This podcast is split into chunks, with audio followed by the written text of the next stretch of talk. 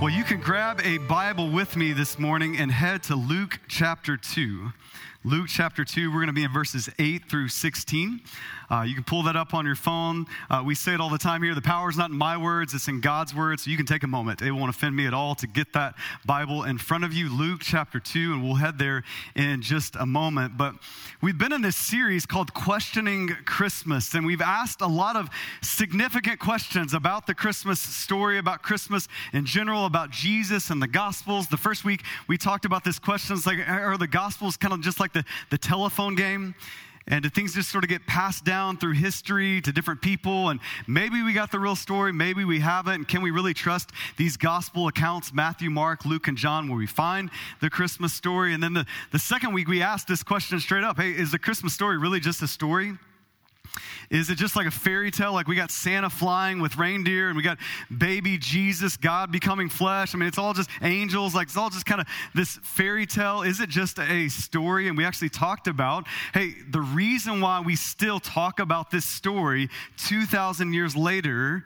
The reason why it's so popular is because it's powerful, historical, and reliable. And from kind of an apologetic viewpoint, we dove into that a couple weeks ago. And last week, we kind of continued that theme with what about the virgin birth and this question of that we don't really talk about. We'll talk about a man going from death to life in Jesus, being the center of our faith. And we all believe that. And yet, this virgin birth, we're like, nah, that's a little crazy. and so we actually said, hey, we need to talk about the virgin birth. And today we're going to talk about this question of what about the angels, right? It just keeps getting lighter and lighter and lighter. Easier topics for your pastor to address, right? And here's the reality today. I told you this last week as we talked about the virgin birth. My goal today is not to help you see that angels are reasonable to believe in. And just like we talked about the virgin birth, you can go look at that sermon last week. I talked about, hey, my goal wasn't to say, hey, the virgin birth is reasonable, and here's my three points as to why that is, right? No, what I said last week was when you consider our universe, specifically the birth of our universe and the birth, uh, just in general, of kids, how they come into the world, and we talked about that and how miraculous that is. Both of those things are how miraculous it is that we live in a universe that has a, a massive fireball that's close enough to keep us warm but not burn us up how we live in a universe that, that was created and has stars hung up in the sky and, and a moon that reflects the sun's light and it keeps light even at night. And, and how we're on a spinning rock called earth right now. Did you know that when you woke up this morning? We're on a spinning rock and yet we're not flying off of it and we talked about if we consider the birth of the universe, if we consider the birth of everyone in this room and how you came to be in a womb of a person, of a woman, and how you came out and you were purple and chalky and your hair was all greased up, and we were all like, what is that? And then, like, eight years later, you're playing basketball or running track like my kids are and believing in Jesus with both your head and your heart. And we talked about if, hey, if you just get off social media for five seconds, stop talking about politics for 10 minutes, amen. And you consider our universe and its birth, you consider births in general. Here's the case we should be making is that it's unreasonable to believe everything should be reasonable. If you just stop and consider life and the universe and the world in which you live right? So some of you, as soon as I say, what about the angels? We're going to talk about, it, you're like, angels. Aren't we more modern than that, Tim? Aren't we more enlightened than that, Tim? Haven't we moved beyond that kind of fairy tale of angels? I mean, I know I got one hovering over my manger scene, but that's just kind of a cute thing. I know I go to Christmas plays and we're like, oh, look at the cute little angel, right? And I know like my, I call my kids like, you sweet little angel, even though they're, they're, they're sweet, but they're sinful, right? And I know we kind of like, hey, well, angels, and we kind of push it to the side, but it's, it's unreasonable to think that everything should be reasonable when we look at our world. And so that's the case I'm making today. And that's it. That's all you're going to get from apologetics this morning. We're going to now look at Scripture and see what does Scripture really say about angels? What do they do? Why does it all matter? And, I, and we're going to talk about that and dig into Scripture because Scripture talks a lot about angels. And we talk about angels and think about angels in all uh, sorts of ways. And I think all of us have sort of misconceptions of angels. I think a lot of us, we think of angels, we think of chubby, cupid babies, right? We think of these guys on the screen. Right? I think if you asked our culture and you kind of polled our culture, we would say, hey, yeah, that, that's kind of what I think of when I think of angels. If you grew up in the 90s like me, you may think of this show called um, Touched by an Angel when you like this discipled me about angels when I was a kid. I don't know about you. It's just like this you have a nice British lady who walks around with you and helps you out in life. That's an angel. Right? Or maybe for some of you it was a movie called Angels in the Outfield. And that's what you think about. You think of like that angel helping that outfielder reach out to catch the fly ball, right? And all of us have all these misconceptions of angels. And so we want to talk about what does the Bible say? Who are they? What do they do? And why does it even matter? That's what we're going to drill down on today. So, Luke chapter 2, head there if you haven't already. Luke 2, verses 8 through 16. We're going to read a significant portion of the Christmas story where we see angels show up at a very significant moment in history. And we're going to drill down who they are, what they do, and why does it matter. Luke 2, verses 8 through 16. You guys ready? Say amen if you got it. Amen. Okay, let's read it together. Verse 8, it says this And in the same region, there were shepherds out in the field, keeping watch over their flock by night. And an angel of the Lord appeared to them, and the glory of the Lord shone around them. And they were filled with fear. And the angel said to them, Fear not, for behold, I bring you good news of great joy that will be for all the people. For unto you is born this day in the city of David a Savior who is Christ the Lord. And this will be a sign for you. You will find a baby wrapped in swaddling clothes and lying in a manger. And suddenly, there was with the angel a multitude of the heavenly host, praising God and saying, Glory to God in the highest, and on earth peace among those with whom he is pleased. When the angels went away from them into heaven, the shepherds said to one another, Let us go over to Bethlehem and see this thing that has happened, which the Lord has made known to us. And they went with haste and found Mary and Joseph and the baby lying in a manger. So here's the first question we're going to ask this morning is who are the angels? Who are the angels? Well, first we have to see the angels are a significant part of this Christmas story. They're a significant part of the whole Bible. As we look at this passage in particular, I know we've heard this story a lot. But just pull back for a moment and think about the significance of what just took place in Luke chapter 2. We're just told that God, the God who hung the stars, who created everything, who's sustaining it by the power of his word. We're just told in this passage that that God is about to become flesh. And not just flesh like become a man. No, he's going to become a baby. God, who hung the universe, who, who, who, created everything, Almighty God is going to come into the world. Oh, that's not enough. He's going to come into the world just like you and just like everybody else comes into the world. He is going to have his butt wiped. God in the flesh. He, he's to cry he's going to crawl around and eat rocks.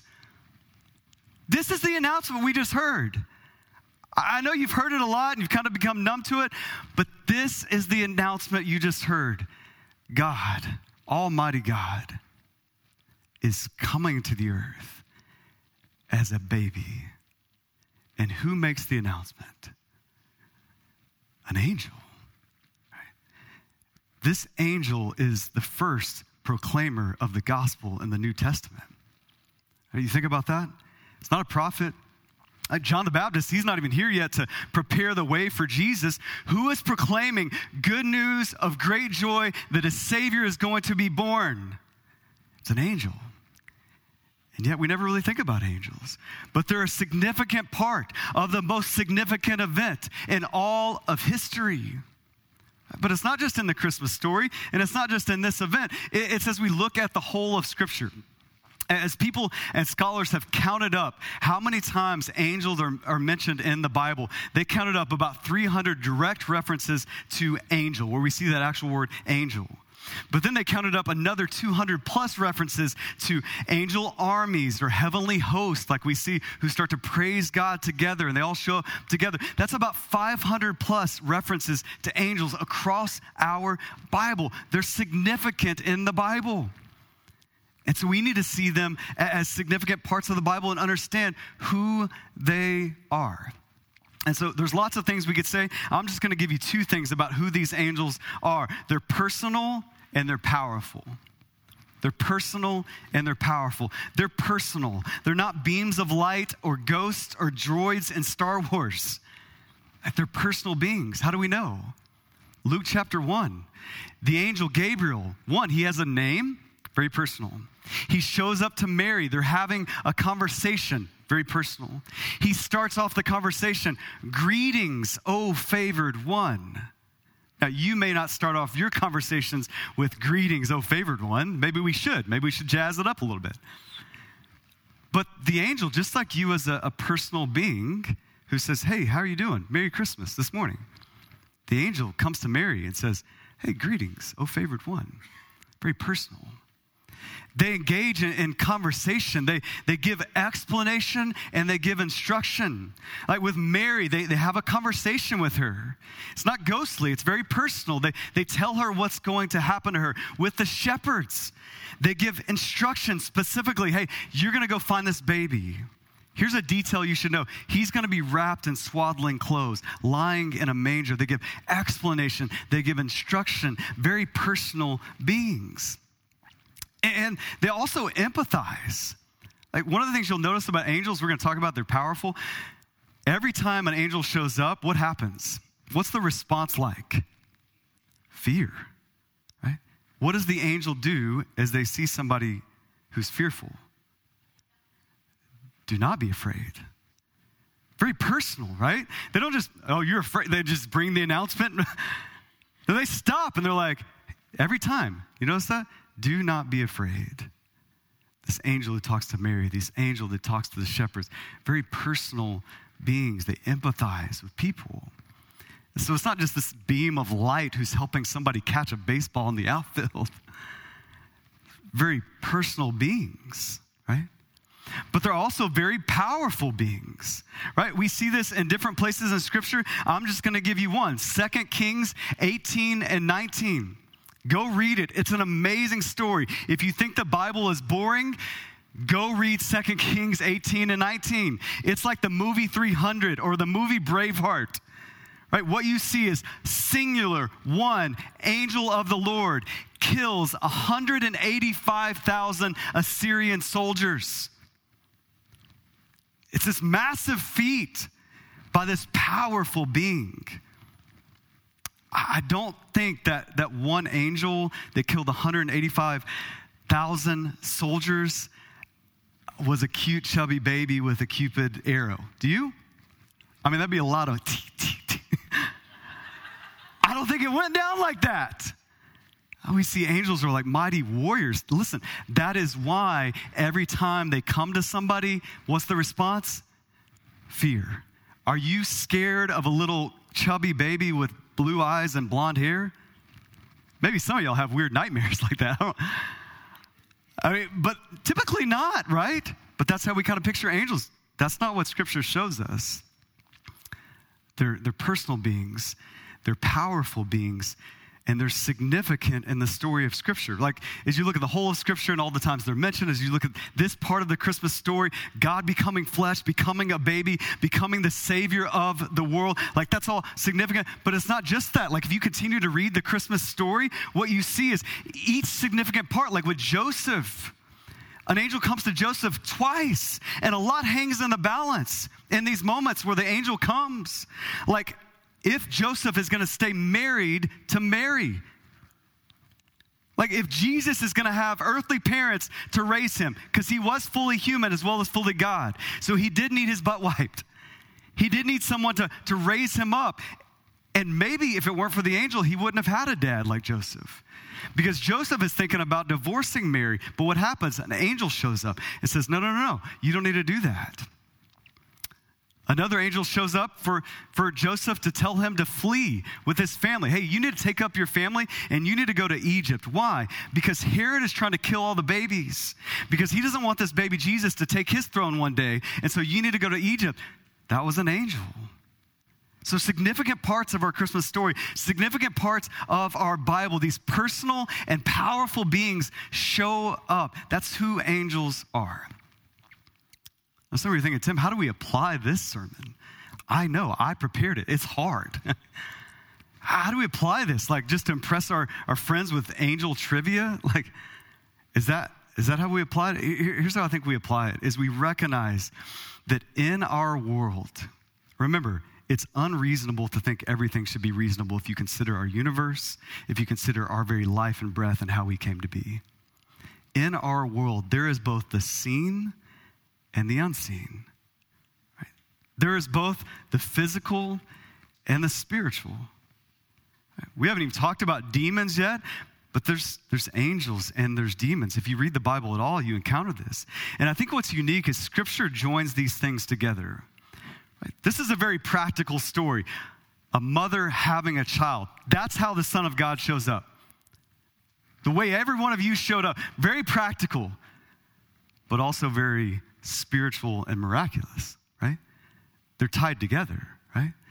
You, you see this, I think, one of the best places in the book of Ephesians. Ephesians 5 is all about these relationships that most of us enter, engage with. Right? Parenting, like a child to a parent, Ephesians 5 talks a lot about that. It talks a lot about spouses and how a husband and, and wife should relate to each other. That's Ephesians 5. You know what Ephesians 6 is? Spiritual warfare. As the Apostle Paul writes this letter, his natural progression was to talk about, hey, you know, husband and wife, you know, like the normal thing everybody experiences. Hey, you know, like parent to child, you know, the normal thing every, everybody experiences. Hey, you know, like uh, this calculated and collective enemy that you have that's warring against you. We don't have an enemy of flesh and blood, no, of, of principalities, of, of demons. And he, Ephesians 5 to Ephesians 6, he just, eh, that's chapters we divide. Paul just was writing. See, the reality is, God and Scripture, they connect the physical with the spiritual. They connect the seen with the unseen. And yet, many times, all we focus on is the seen and usually the screen right in front of us. Amen? And we go through our week and we don't think about the cosmic battle that's taking place. And I'm not saying you should be around every corner looking for the demon who made you had a flat tire. I'm not going there today. But I'm just saying, if you believe the Bible, you need to believe there's a seen and an unseen, and Scripture connects, and God designed it that they would connect, and that, God designed it that way for you. I, think about it in my own life. Like, uh, my wife and I are training for the rock and roll marathon. So pray for us, right? Um, it's like January 16th, so it's coming quick. So pray aggressively in the spirit, okay? Just saying. Uh, my wife is running the full marathon, so pray for her extra, right?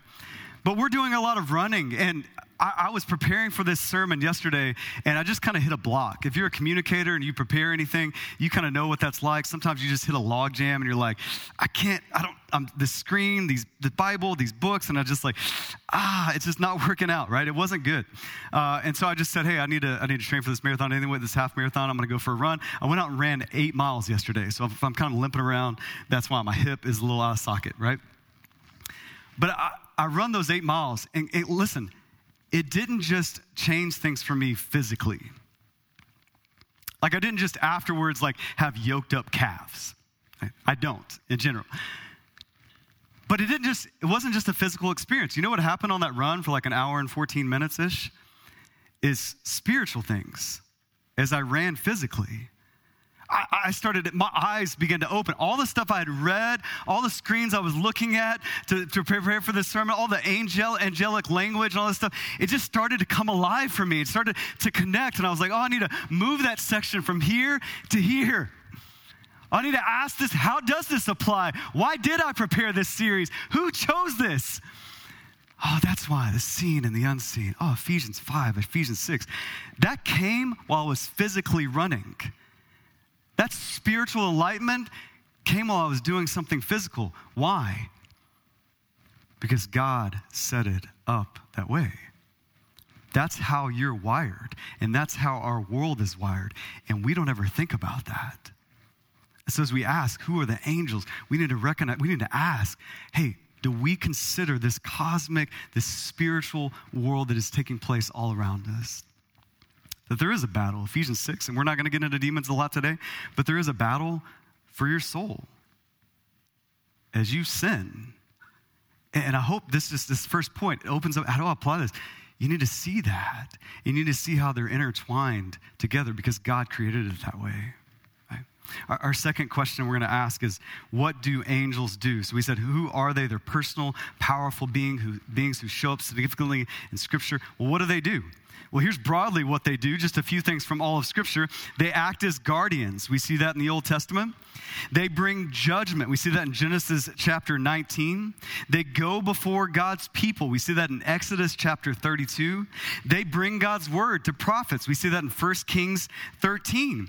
But specifically in this passage in Luke chapter 2, and a lot of times the most common way we see and what we see angels do is they bring announcement and they bring adoration. They bring announcement to people and they bring adoration to God. This is what we see angels doing predominantly in this passage and in all of Scripture. And, and what they do is significant because of how they do it and the content of like these announcements, like we just talked about in Luke chapter 2. Right, so if you look at this announcements, here's what they do. They bring an announcement. They bring important announcements, intentional announcements. We see it. Verse 9, they appear and then verse 15, they go away into heaven. And that's typically what they do. What do angels do? They come to bring a significant announcement. They appear and then they go into heaven. So, what we don't see a lot in scripture is that angel that is sitting over your shoulder and there's the demon. You know, you've seen all the characters. We don't really see that a lot. I'm not saying it's impossible, but that's not really what we see. We, we see them come into a scenario to make a specific announcement and then they leave. And we have to look at the content of this announcement. We see they bring good news of great joy to all people that a Savior is born. What do angels do? They bring announcements that change history. They bring good news of great joy for all people that a Savior has been born. Specific, intentional announcements. They say a Savior has been born. All the titles they could have given Jesus, they say Savior. Why? Because a Savior fulfills our greatest need, which is our sin. As we look at angels, as they make this announcement that many of us have read over and over and over, don't miss what they announce. You're a sinner in need of a Savior. These little kids up here, they're sweet, but they're sinful and they need a Savior. And the angels are saying, That has come. That has come. And that's why they, they praise God and they say, Glory to God in the highest. That's why a multitude of angelic hosts join with them because a Savior has come into the world. Do you know that? This is the announcement. This is what angels do. They bring announcements like this. And I think some of us, we, we just, we miss that altogether. And you notice the intentional language they use. It's good news of great joy for all people. They say, unto you. Who are they talking to? Shepherds. All people, and specifically unto you as shepherds. What's that showing us? God is showing us through this announcement, through what angels do, that this Savior came to save every single one of us from your sin even shepherds, who in that day were the lowliest of the low, often considered thieves. And it says, unto you and all people. That means white, black, and brown people, all people. That means like the shepherds and the lowly, but also the rich. That means the religious, but also the irreligious. That means the single and the married. That means the young and the old. That means the gay, the straight, the trans, or whatever other thing you classify yourself as. All people. Good news of great joy that a Savior would come. Like some of you are getting excited. Oh, Tim, yes, all people, you just missed, you said gay, straight. Well, that kind of took me by surprise. Wasn't expecting that. He came to save you from your sin. So, any sin you have committed, past, present, and future, any sin of commission, any sin of omission, any sin you call your lifestyle, any sin that you, you look at, maybe homosexual people are like, that's a really bad sin, but my sin of lust is not that bad. It's just normal for everybody. Both of those sins, a Savior has come to all people. That's a big announcement, amen? That's a big announcement that changes history and changes your life. What do angels do? They bring those kinds of announcements. What do they also do? It's not just announcements, it's adoration. Uh, we don't worship angels. Do you know that? Like I don't think we have this problem in 2021, but just in case you do, Colossians 2:18 says Paul says we disqualify ourselves when we worship angels. And I think at different times in history and maybe different times in your life, you become infatuated with the angels. You are asking, God, would you bring an angel to save my little baby? Whatever the case is for you, we don't worship angels. The angels don't worship themselves, they worship who? God. In this passage in Luke chapter 2, there's glory shining around everybody. Whose glory is that? God. It's not the glory of the angels. They're bringing the glory of God to bear, and they are adoring Jesus. They're glorifying God in this moment, but not just in this moment. Think about this for angels in every moment of their lives. Isaiah chapter 6 gives us a picture of this. They're saying, Holy, holy, holy is God Almighty. We see the same thing in the book of Revelation. Holy, holy, holy. And I think sometimes as we think about angels doing that, as we think of us doing that in heaven one day, we're like, is that really going to be heaven? I know I'm not supposed to say that because I'm a Christian and we're supposed to be excited about worshiping and adoring God forever, but is that all we're going to do?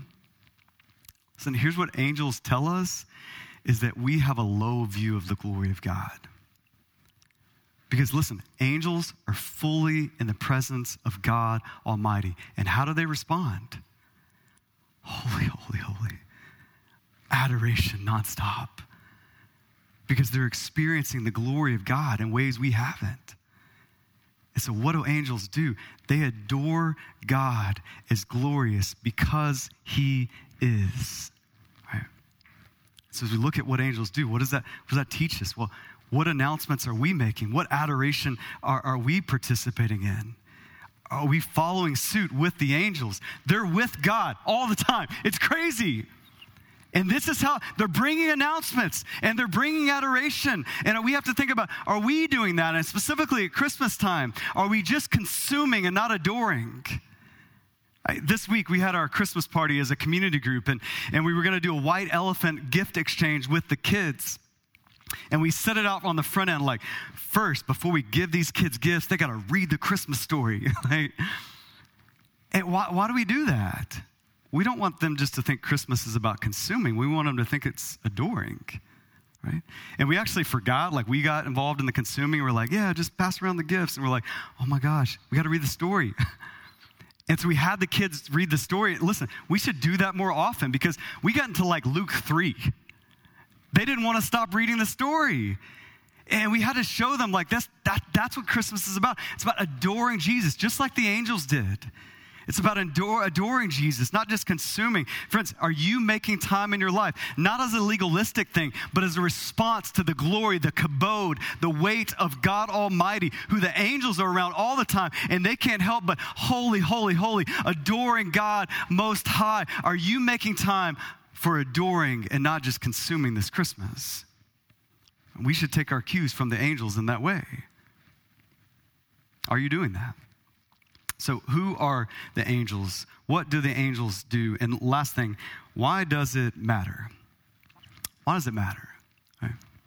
I'm going to give you a couple reasons in a second, but I think, I think one reason why it matters so much, especially with the adoring piece, to see angels who are constantly bowing down before their king is because we, we do adore. We just typically adore one another. Right?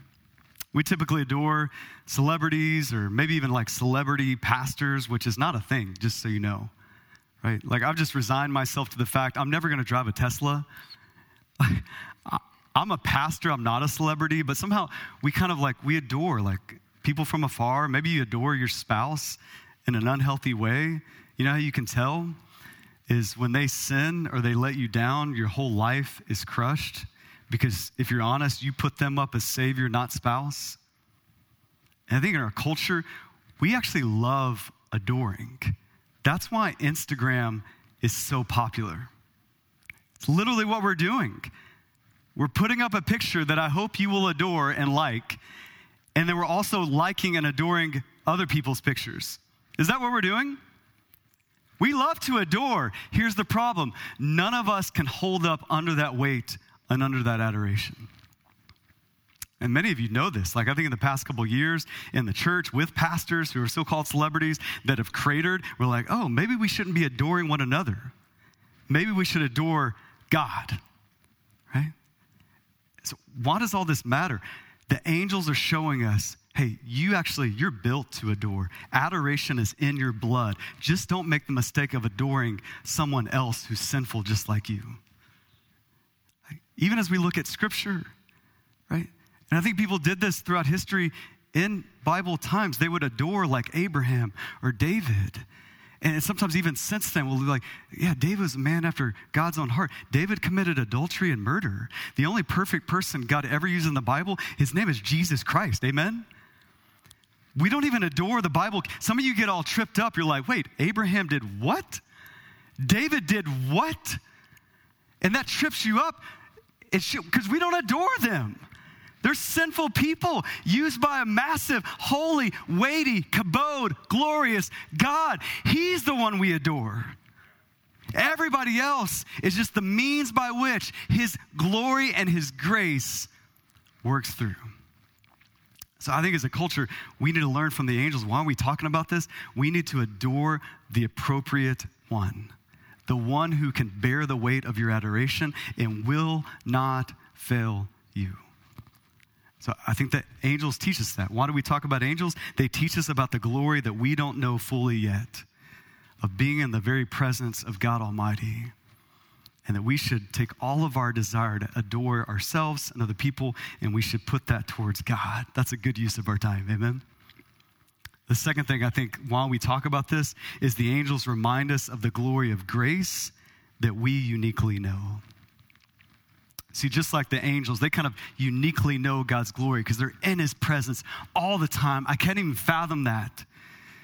You also uniquely know the, the glory of God's grace. Here, here's our story we're, we're sinful people saved by Jesus Christ. We're dead people brought to life by Jesus Christ.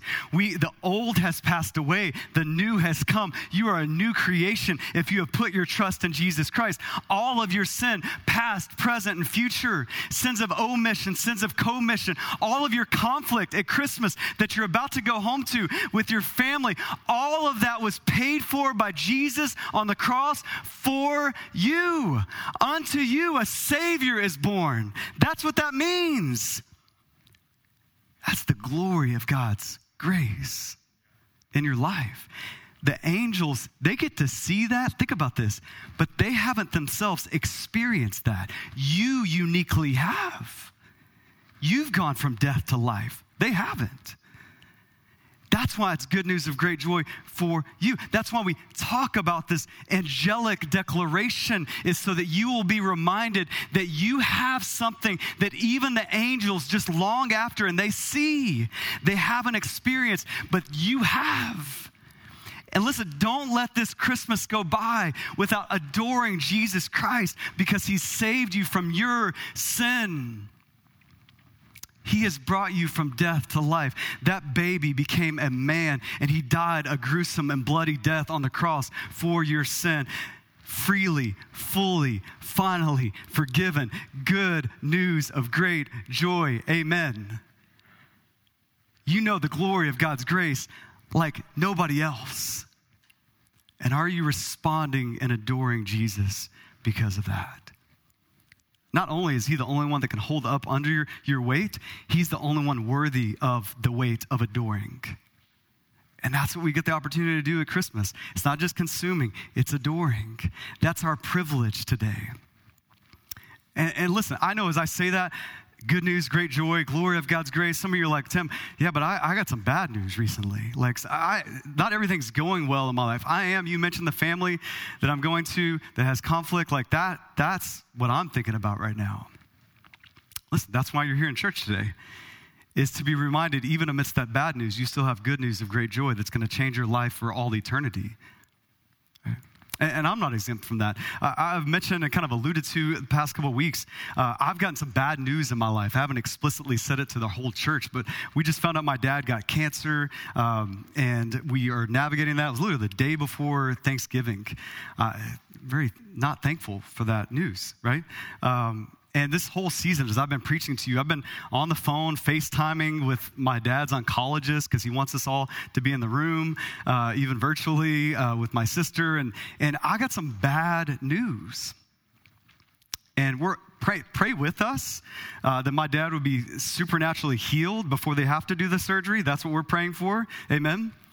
Uh, pray with us. Man, I, I asked my dad if I could share this with you, and yes, we want as many people as possible to pray, right?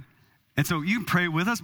That's bad news. I don't like that at Christmas. We're navigating like after Christmas Eve service. Are my parents still flying in? Or are we now driving because it's too late to get a flight? Are we now driving to Texas to see them? Like, what are we going to do? And how am I experiencing that bad news, but yet yelling at you about the good news of great joy? How is that possible? It's because that good news of great joy changes everything, even the bad news in which you are experiencing and which you are living right now, whatever that is for you. It's good news of great joy that changes history, that changes my dad's cancer, that, that he knows because he's placed his faith in the Savior who came as a baby, who, who was born as a baby, but who also died as a man. My dad has placed his faith in that Jesus. And so he knows that he goes on to die for my sin. He goes on to rise in victory over sin, death, the grave, and cancer.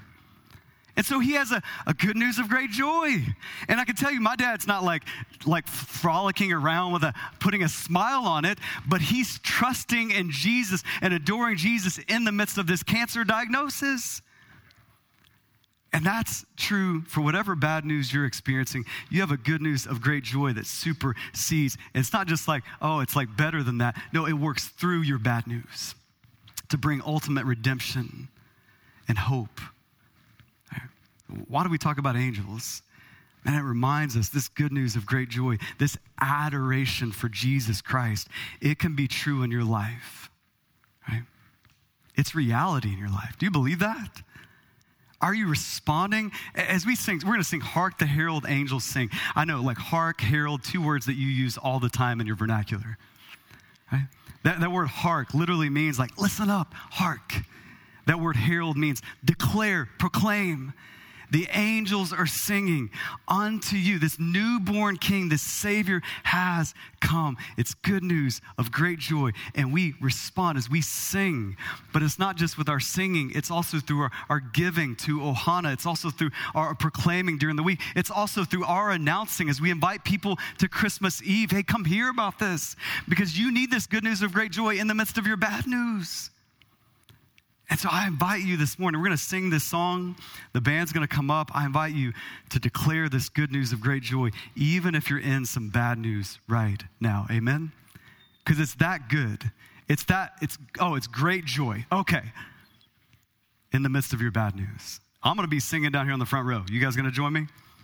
Okay, amen. Let's pray together. Father in heaven, we thank you for this moment to adore you because you're worth it, because you're worthy and God, we just pray that I know as I just share this story about my dad, and there's other stories I could share about my life that aren't such great news right now, but that this is good news of great joy in the midst of that. And I know every man and woman has their own story to tell. And God, I just pray that we wouldn't uh, wait till all that's cleared up before we adore you and worship you. We would worship you in the midst of those things. And uh, God, that you'd help us to do that even as we sing this song that we wouldn't lose sight of the miraculous work you do through angels and through us and in us through Jesus, our Savior. That's worth singing about. That's worth living for. And that's what we do in this moment. In the name of Jesus, amen.